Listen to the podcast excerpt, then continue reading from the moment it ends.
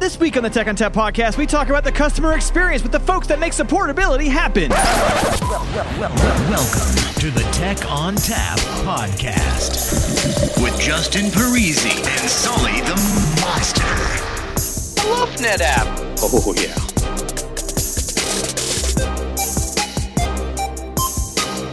I love NetApp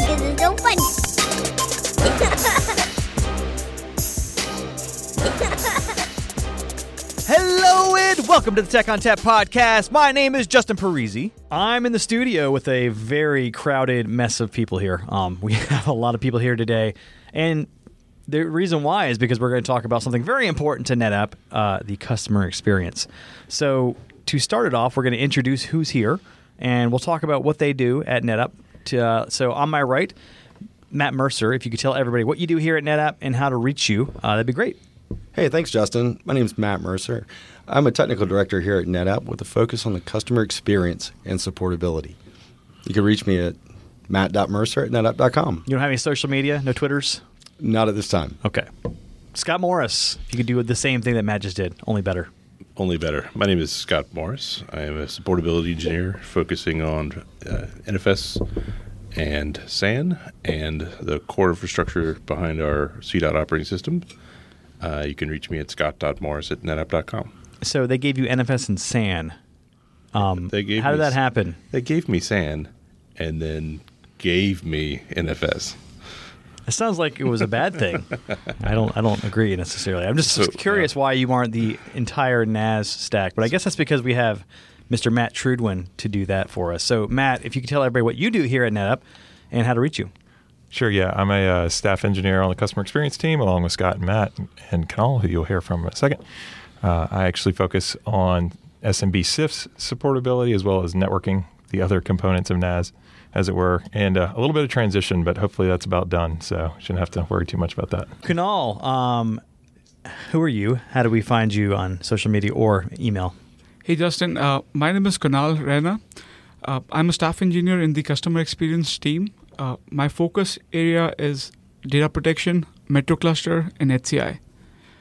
Uh, you can reach me at kunal.rana at nab.com. Okay, so you got data protection, Metro Cluster, and HCI. That one of those things doesn't seem to kind of fit with the others. How did you get HCI there, Kunal? Well, like uh, I had, uh, you know, shown interest in uh, in HCI, and uh, there's a lot of value that we can bring, you know, to the team based on our experiences from ONTAP side. So that's how I got engaged with HCI. I gave you a softball. You could have talked about SnapMirror to everything. Yeah. Being able to SnapMirror from ONTAP and and it's part of the overall uh, uh, you know data fabric infrastructure and SnapMirror is a key component of that whether there we go. Now you're talking. There's- now you now you put your marketing hat on. I have to I have to kind of whip these support support guys into marketing shape here. They're so focused on the technical aspects here, and that's what we're going to cover here in the podcast today. Is just talking about what they do and how they enable people to use our products and support them much better. Not just uh, the internal support, but also people in the field and the customers being able to uh, better support their own products. So, uh, Matt, with that, what is the mission of the customer experience team? Well, Justin, it's- a pretty straightforward mission. It's to be a proactive voice for the customer experience. That is, we study what our customers are doing with our products and our solutions, the successes they're having, as well as the challenges, and we use that to to provide a, a, a feedback to our product teams to help them design and implement a better solution or product in the in the future. So when did you guys start? About how long ago was it? Like four years ago, three years ago? It was about ONTAP 8.2.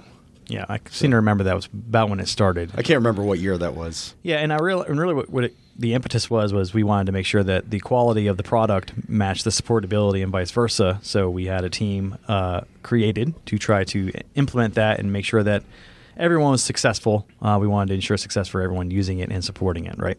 Yeah, that, that's right. Our team was actually formed from customer support itself. We all have experience as tech support engineers and escalations engineers. And at the time, we were in the midst of this pivot, this transition from ONTAP 7G to clustered mode. And we wanted to make sure we could get that cluster mode experience on par or better than what we had with 7G. Yeah, and I feel like the goal really was better than, and I think that's we're getting there uh, slowly but surely. And I think in some aspects we are we are already there. Um, so we'll talk a little bit about some of the things you guys have done to do that. Now, the reason why I wanted to bring you in is because nobody really knows you exist.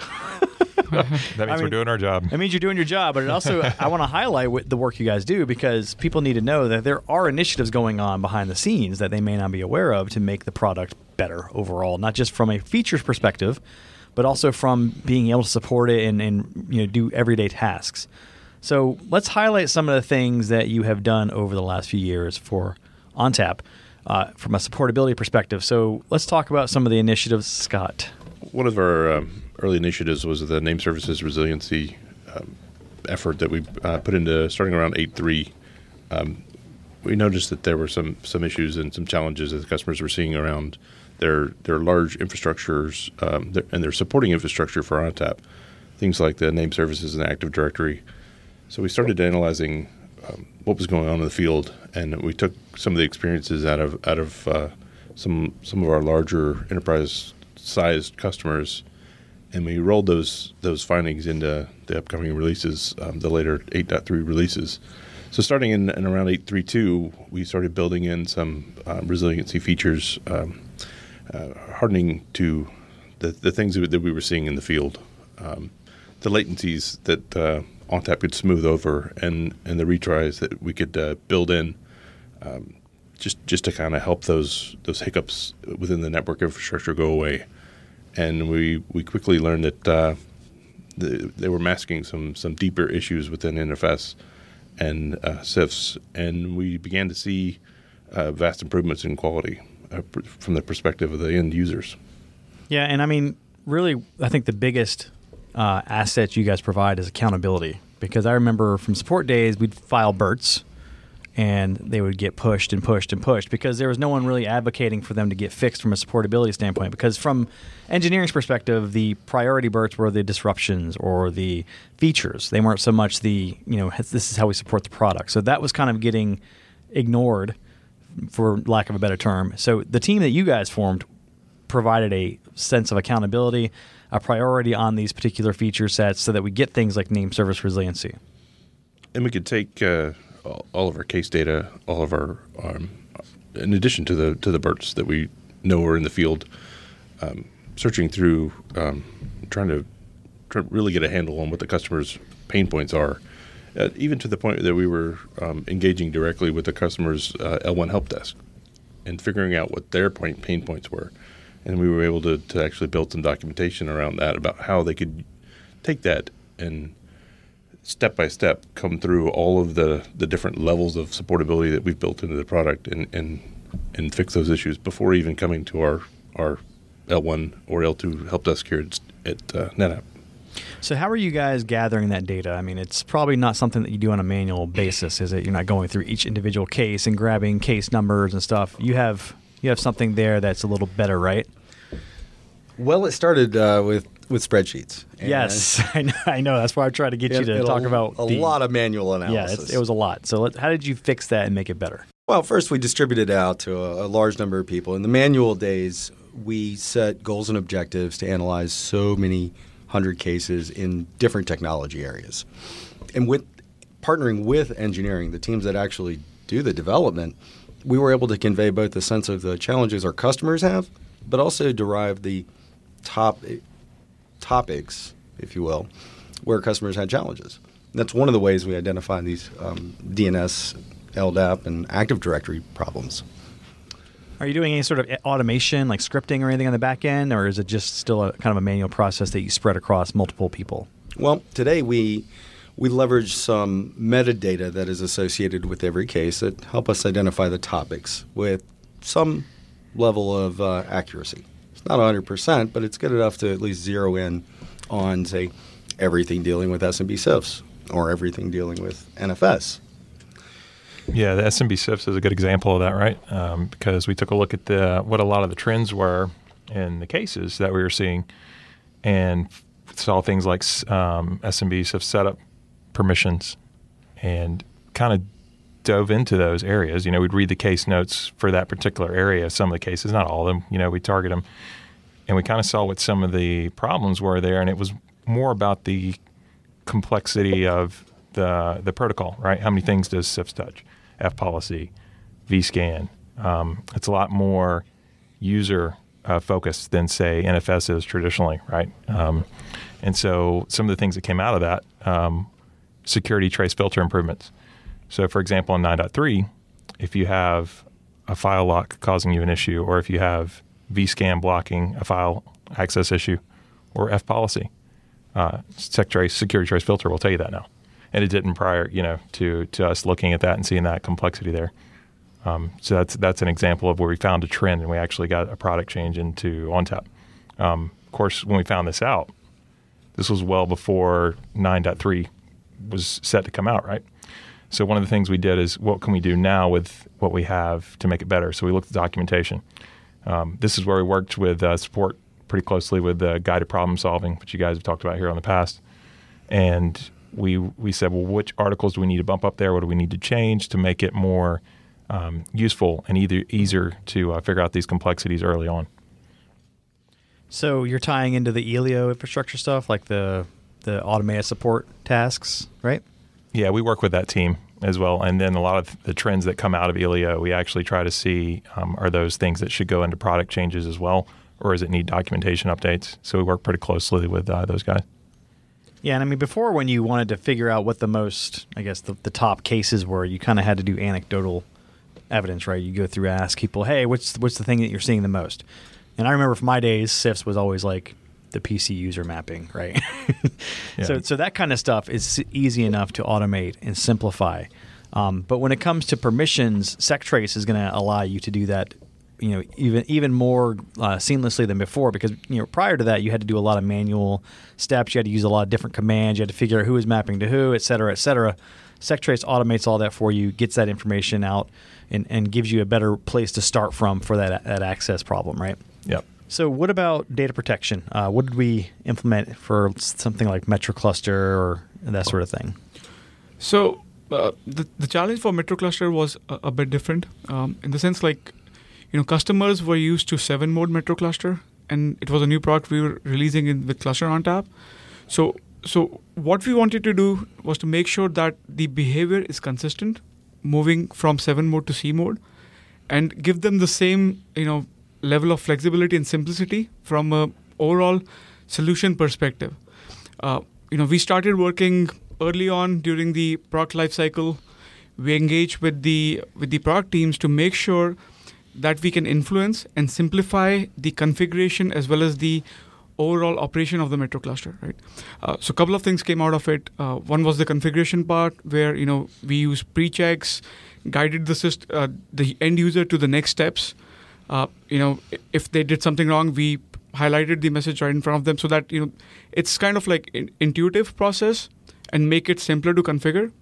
The second thing that we focused on was you know once you set up the metro cluster, how do we validate the configuration and the um, and the state of the components, right? So we spend a lot of time, you know, thinking about like what components should be checked at what interval, and if there's a problem, like how do we bring it in front of the admin itself without engaging support, right? Uh, so there was that aspect to it. The other aspect was, you know, if something happens, how do we engage the customer proactively without them knowing that you know there is an issue? Uh, so a lot of work went into that. Uh, it include in, it included like you know we working with the tools team, uh, product teams, you know management, uh, like the system manager team, to make sure that we have the whole ecosystem for the customer to help them out. And is this tying into the new Metro Cluster over IP functionality as well? Is that kind of brought in with it? Is it easy to kind of implement as well? Yes. So one thing we made sure was, you know, when we release Metro Cluster IP, the command set is consistent with what customers are used to with the cluster ONTAP Metro Cluster. Uh, and uh, we we followed the same basic guidelines on how do we make it simpler and easier for customers to use, and both from a configuration, operation, as well as troubleshooting perspectives. Yeah, one of the cool things um, that happened with MCCIP and kind of the value of our team is Kunal, when he found out about this, he said, Hey, Matt, I've got some you know, MCCIPs coming out. It's going to be a lot more networking focused. Would you mind taking a look at some of the networking pieces? And because I, you know, that's where I, I've specialized in. And so we were able to um, be a little more cross functional and, and take a different look at that to make sure we had the supportability that we needed for that product in there. Wow, you truly are a team. so, um, I noticed that most of you have mentioned configuration, and I, it's striking because, again, that's one of the biggest case generators we've had. So, um, can any of you want to take a stab at the overall ballpark percentage of configuration created cases? I'm, I'm guessing you probably know that off the top of your head. So I can probably talk to this from a SnapMirror perspective. Right, you know, we have a high attach rate of like SnapMirror for the systems in the field. Uh, one thing we found that like more than like ballpark number, like say 50% of the cases that came in were all config related. Uh, it's not like you know it was difficult to configure, but you know users had to read the documentation and follow it uh, without making any you know mistakes. So what we started doing, we we started looking at guided uh, setups, right? How do we enable the end user or the admin to create a data protection relationship at the time of you know provisioning their primary storage? And then we work through different workflows like you know give them the the default options as standard. And if they want to deviate from that because 90% of the use cases you know customers go with the default uh, you know uh, uh, options for snapmirror so that drove you know a lot of discussion around you know what should go in guided setup. Like we you know went through wireframes after wireframes to make it easier or simpler for the the admin to configure snapmirror yeah, and if you've been in System Manager any time the last couple releases, you'll notice that when you create a volume, you have the ability to go ahead and create your SnapMirror right there in a single page. And they've tried to reduce the number of clicks it takes from the GUI to create a SnapMirror. Now, if you're still uh, you know a CLI old school guy, you're still going to take a few more steps. But you know, we found that most people that use a CLI are going to be more likely to read the documentation or more likely to use the tab completion, you know, and figure things out on their own. But if you're just trying to get it done, uh, System Manager is a great place to go and do that. So, what about um, the MCC switchover? Did you mention that at all? Uh, no. So, like I said, like you know, uh, we were looking at like how do we uh, simplify the operation of the metro cluster, right? So, one of the things which is a great advantage over seven mode is a one command switchover and switchback operation. So you can have your DR site up and running, you know, by just issuing like one of the commands. Uh, and and uh, customers love it uh, because it's easier to use and uh, you know you just run the switchover command and it gives you zero RTOs, zero RPO recovery times uh, for business continuity.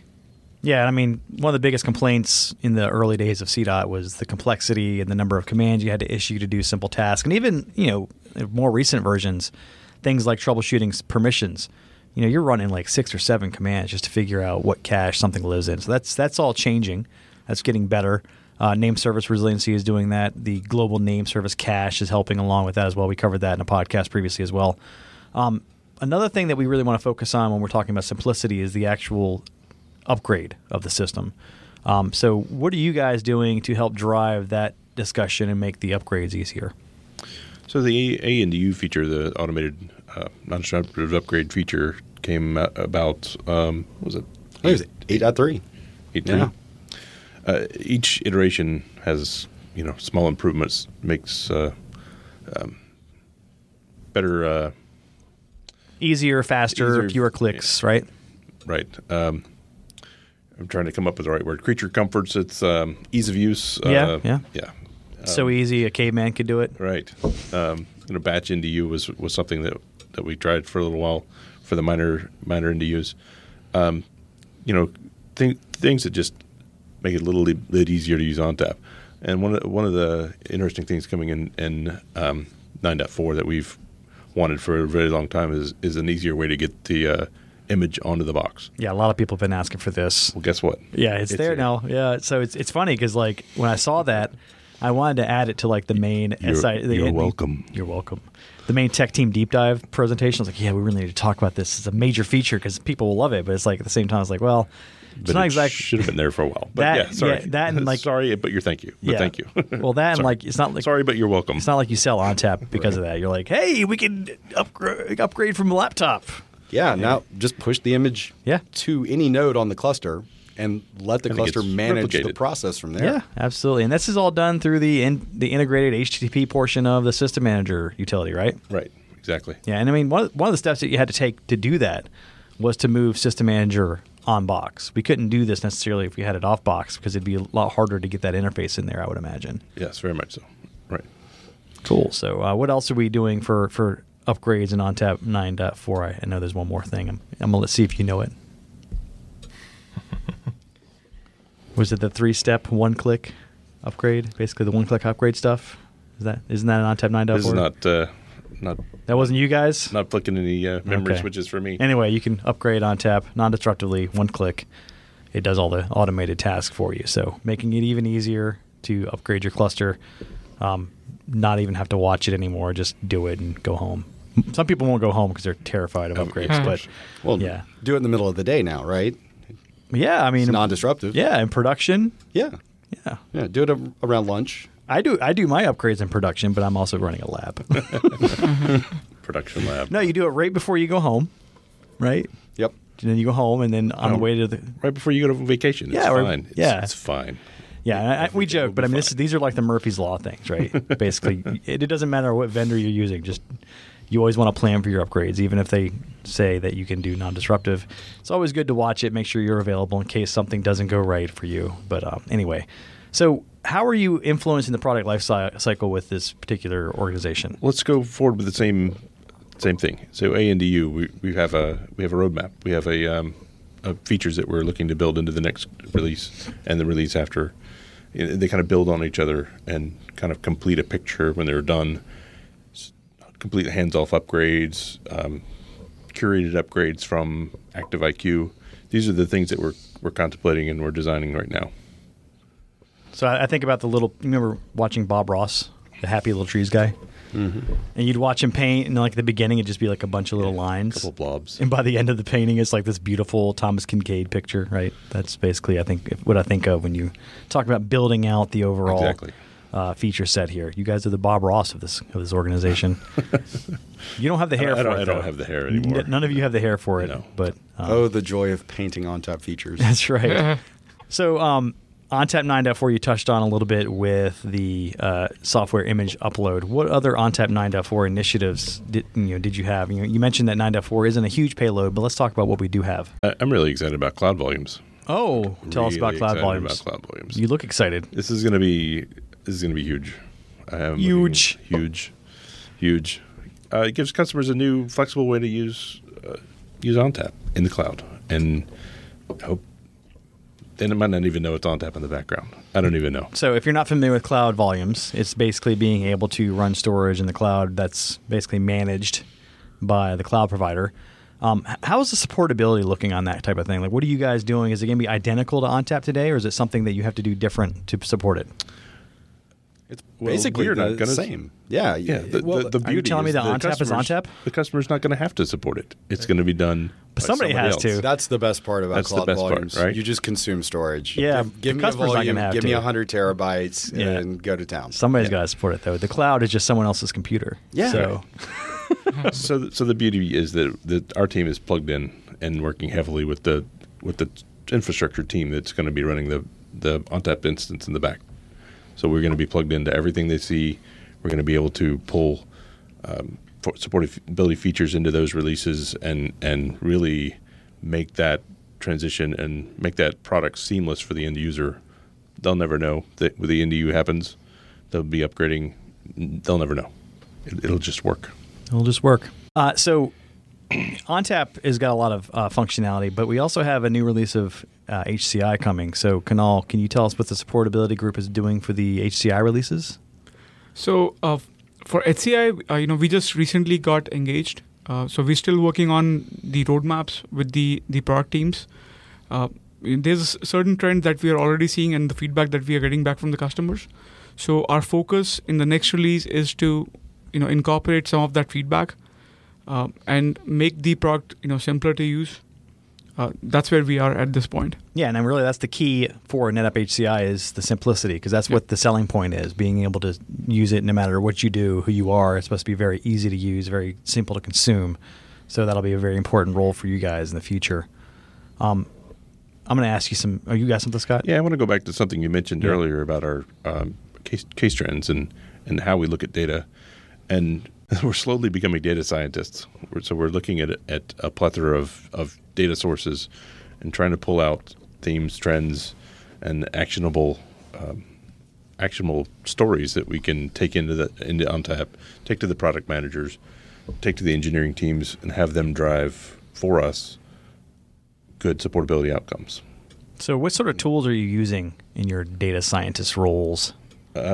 anything from again, Auto I'll support. So Auto our- support all day long. Yeah, and auto support resides on basically what is a data lake, and it's basically Right, yeah. moved from E Series over to ONTAP, and it's using the data pipeline. We talked about about that with I- it's Active using IQ. a lot of our own products, uh, and we're um, we're able to query against the, a large amount of customer data and use that to drive um, improvements into the product. Yeah, what this helps us do too is we talked about case trends earlier and, and you know, data mining. It helps us really see uh, where the actual large problems are. Right, we don't want to necessarily put in a supportability improvement that not many people are going to benefit from. So this lets us really zero in on what the high impact supportability areas are, uh, and that's another tool in the, in the, in the toolbox. Yeah. To, to As a tool, though, it, it's incredibly comprehensive in, in what it gives us the ability to see. So if we we uncover a trend with our, our cases, you might see four or five cases, and from that you'll get a symptom. Maybe it's a, an error message or some other combination of configured values. We can go to the data lake and query every customer system that sends us an auto support for that week or that day to determine if there's a, a broad exposure or, or a common common configuration that could otherwise uh, result in a case, right? So, with, without that data lake, we, we would never be able to service the entire install base proactively. Yeah, I, I guess like uh, you know what the focus of the team is is is basically like you know when we look at something, we the first thing that we try to do is like is this in, something that the system can avoid itself, right? If not, then the next step is how do we enable the customer to solve the issue on their own, give them enough information so that they can make a, an informed decision and solve the issue, right? Uh, if that's something like you know the customers can't do, then do we have the right set of logs or information to make that determination, right? Uh, at a support center level. Um, and the last step is like you know if we run into an issue which could be because of a bug or something else, then do we have do we collect the right amount of information you know from auto support or other methods to enable our development teams to solve that issue for the customer? Uh, tha- I think that's where the trend analysis and the data mining that you know this team does plays and influences uh, a lot of you know similar decisions around requirements. So, how are you communicating these particular findings to customers? You know, how do, how do we let people know? Is it just like you know nebulous emails, or you know, how do you do it?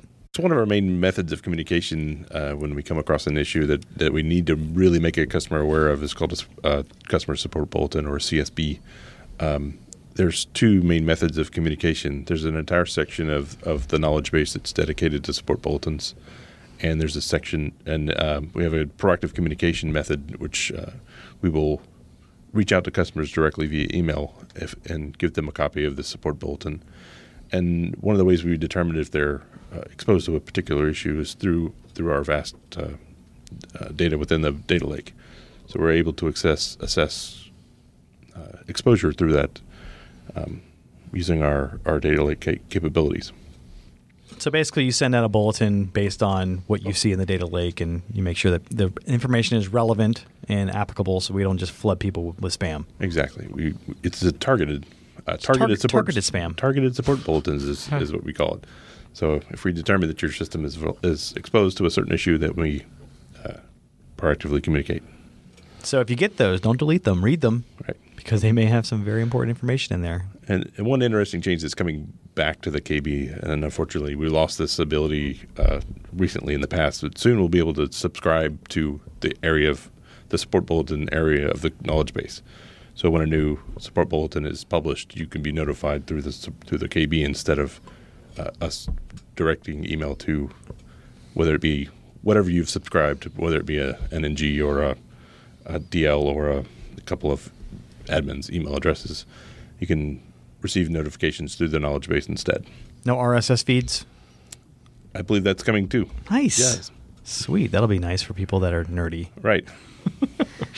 Cool. Email. Who wants email? Yeah, email. Let's just get some What's RSS email? feeds going on Never here. heard of that. Get my BBC chat. Be all set.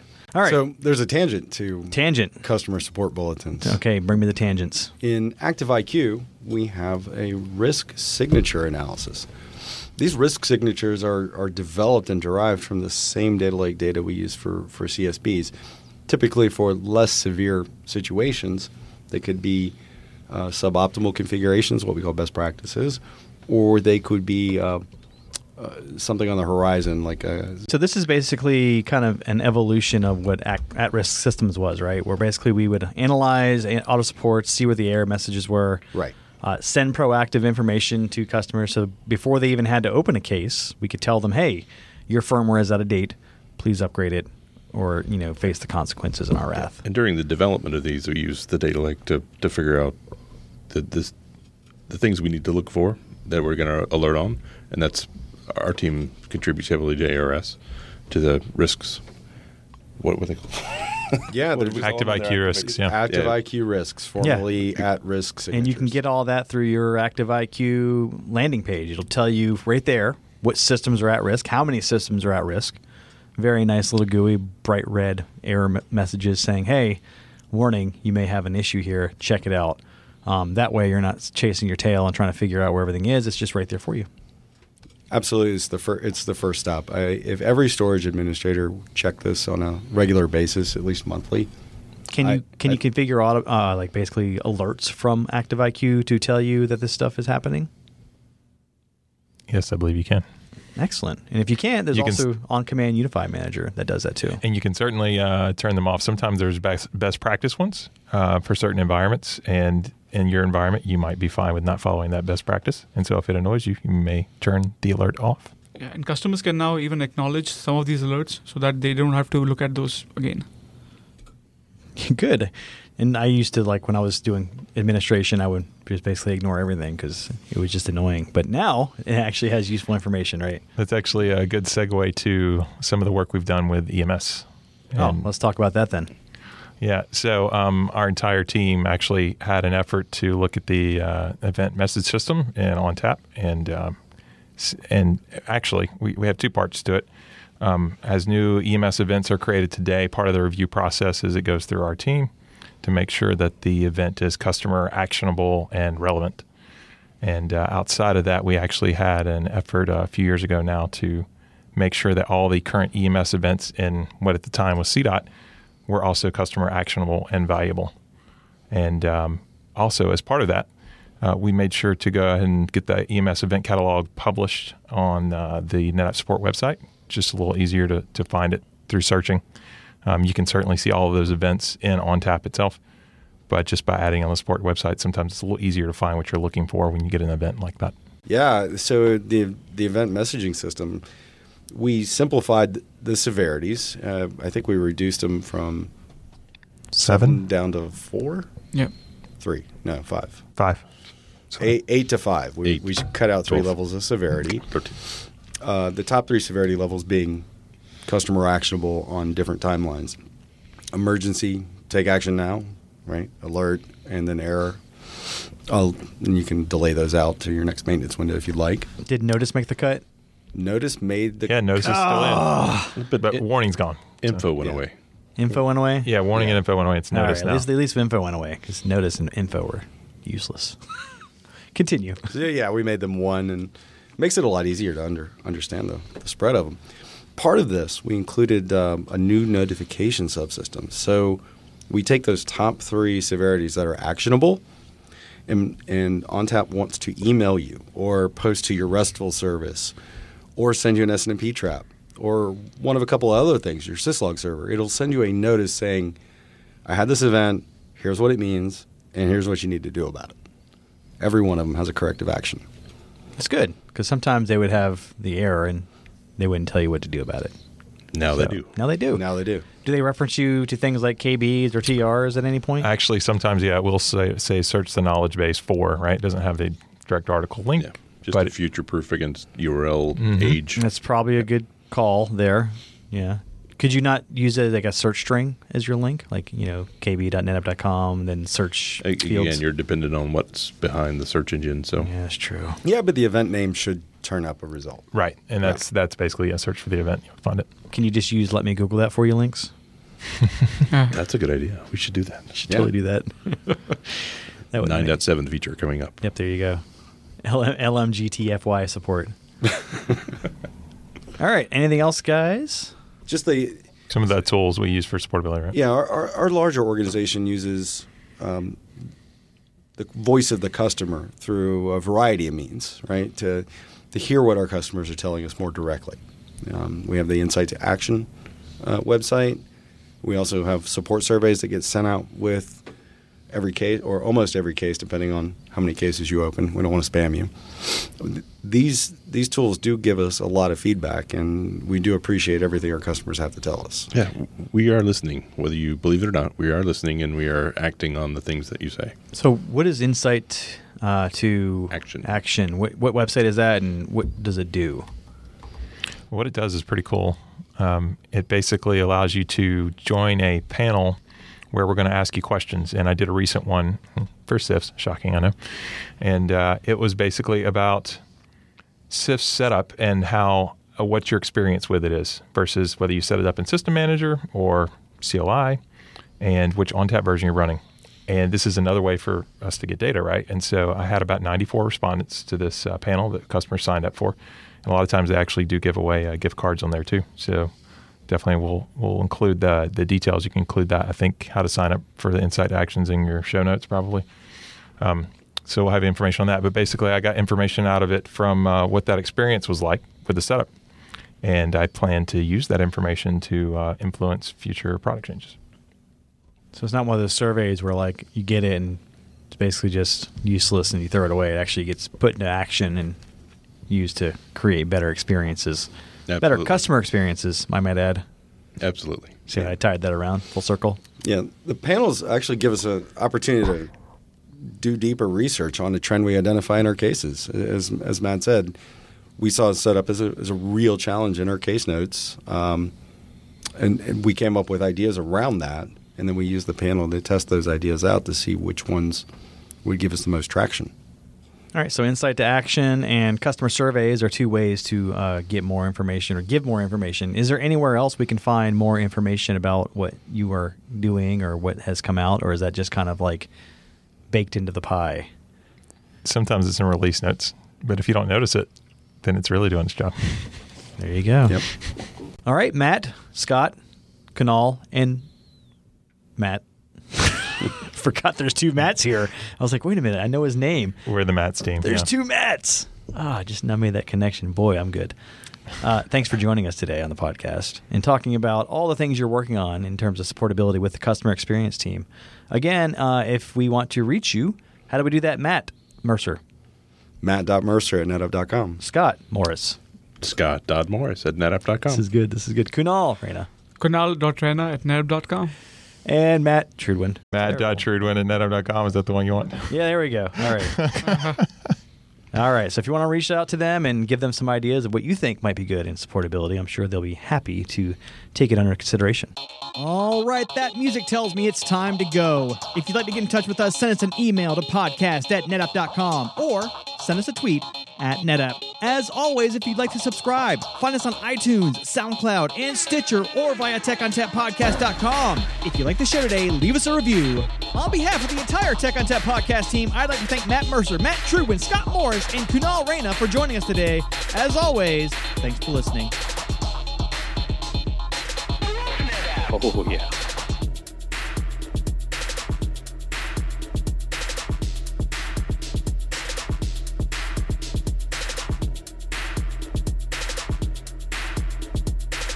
Is it just me that's getting off on this?